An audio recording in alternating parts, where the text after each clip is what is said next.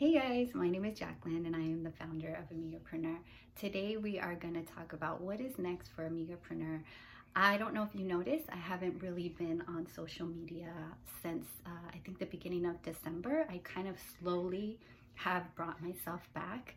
And that's just because I've been taking an assessment, a reevaluation about what I want to do with my brand and what it's going to look like moving forward.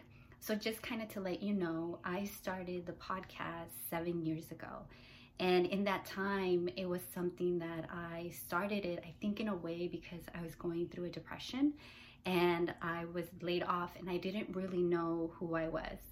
And the podcast gave me hope, it gave me purpose. Um, I really wanted to highlight the amazing women that I was coming in contact with in Los Angeles, and I felt women of color weren't really being represented. And so I genuinely love what I was doing. And because of it, so many opportunities started coming my way. I was able to start writing for several websites. Um, I was able to do freelance work. I was able to do um, project management, virtual assistant.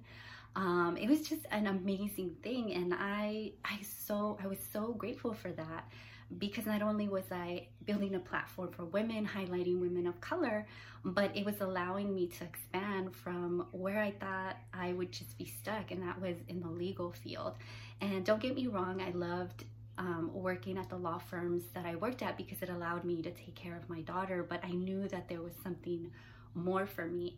And fast forward, I, re- I realized that the same thing that was happening in the corporate world, where I was just going along, um, kind of serving a purpose of making money, I was doing it with Amigapreneur. I was just going along and allowing it to continue to pull me. And so I even started doing coaching.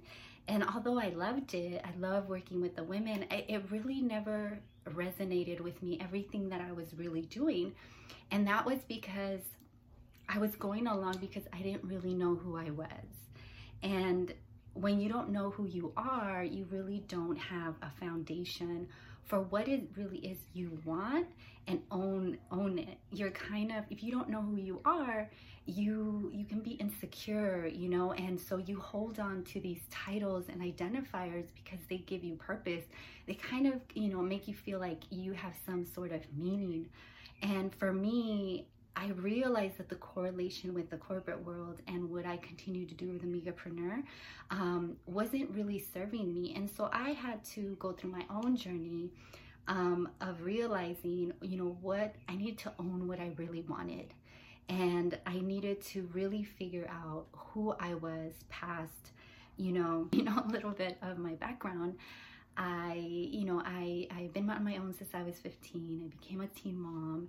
Um, and I worked in the legal field. I was able to move up, and that was all great. But I just got really stuck uh, to those titles, and I don't think I ever really knew who I was. And I didn't really think that I can do the things that I was capable of doing, like having a podcast and switching careers and moving to Los Angeles.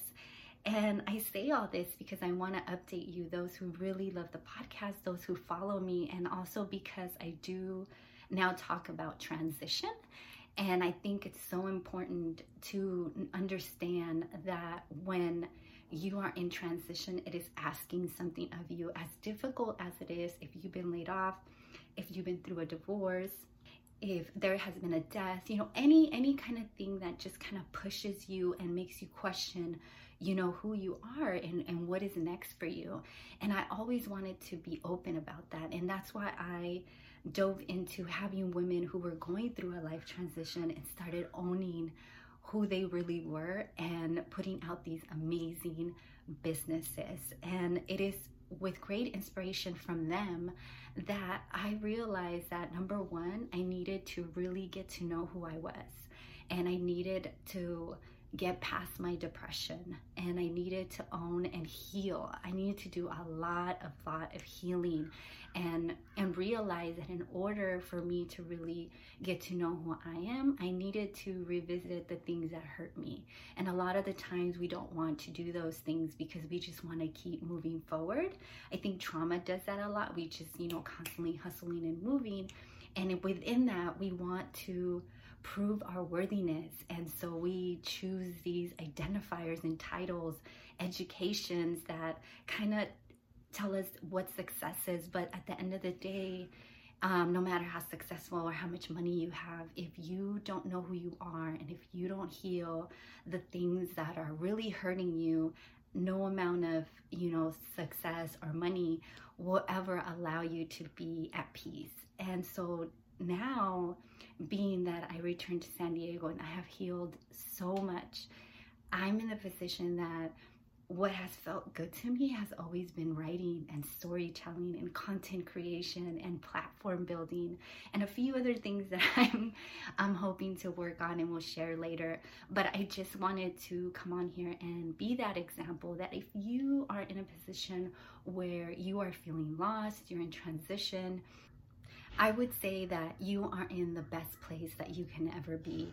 I have gone through several transitions, and for me, this one has been the best because now, thanks to all of those, I know who I am, I know what I want, and because of that foundation, it doesn't it doesn't matter if everything that I want to do is unclear um, because I know that I have myself as that foundation and knowing who I am and knowing that I've healed and knowing that I've gone through these transitions, I know that the next step is going to be my best step. So I'm very excited. And for me, being someone that grew up in trauma, not knowing um, what is next, but owning that what I want, that I'm worthy of that is a very big thing.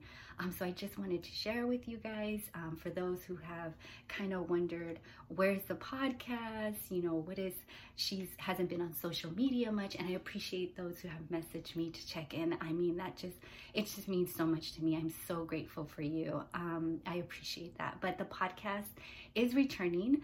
Um, I am looking forward to sharing the amazing interviews that have not only like helped so many when they hear them, but how much they have helped me. Thanks so much for listening, guys. I hope that you will stay tuned and see what's next. And I hope that you will continue to be inspired not only for the women that I interview, but also in my story as well.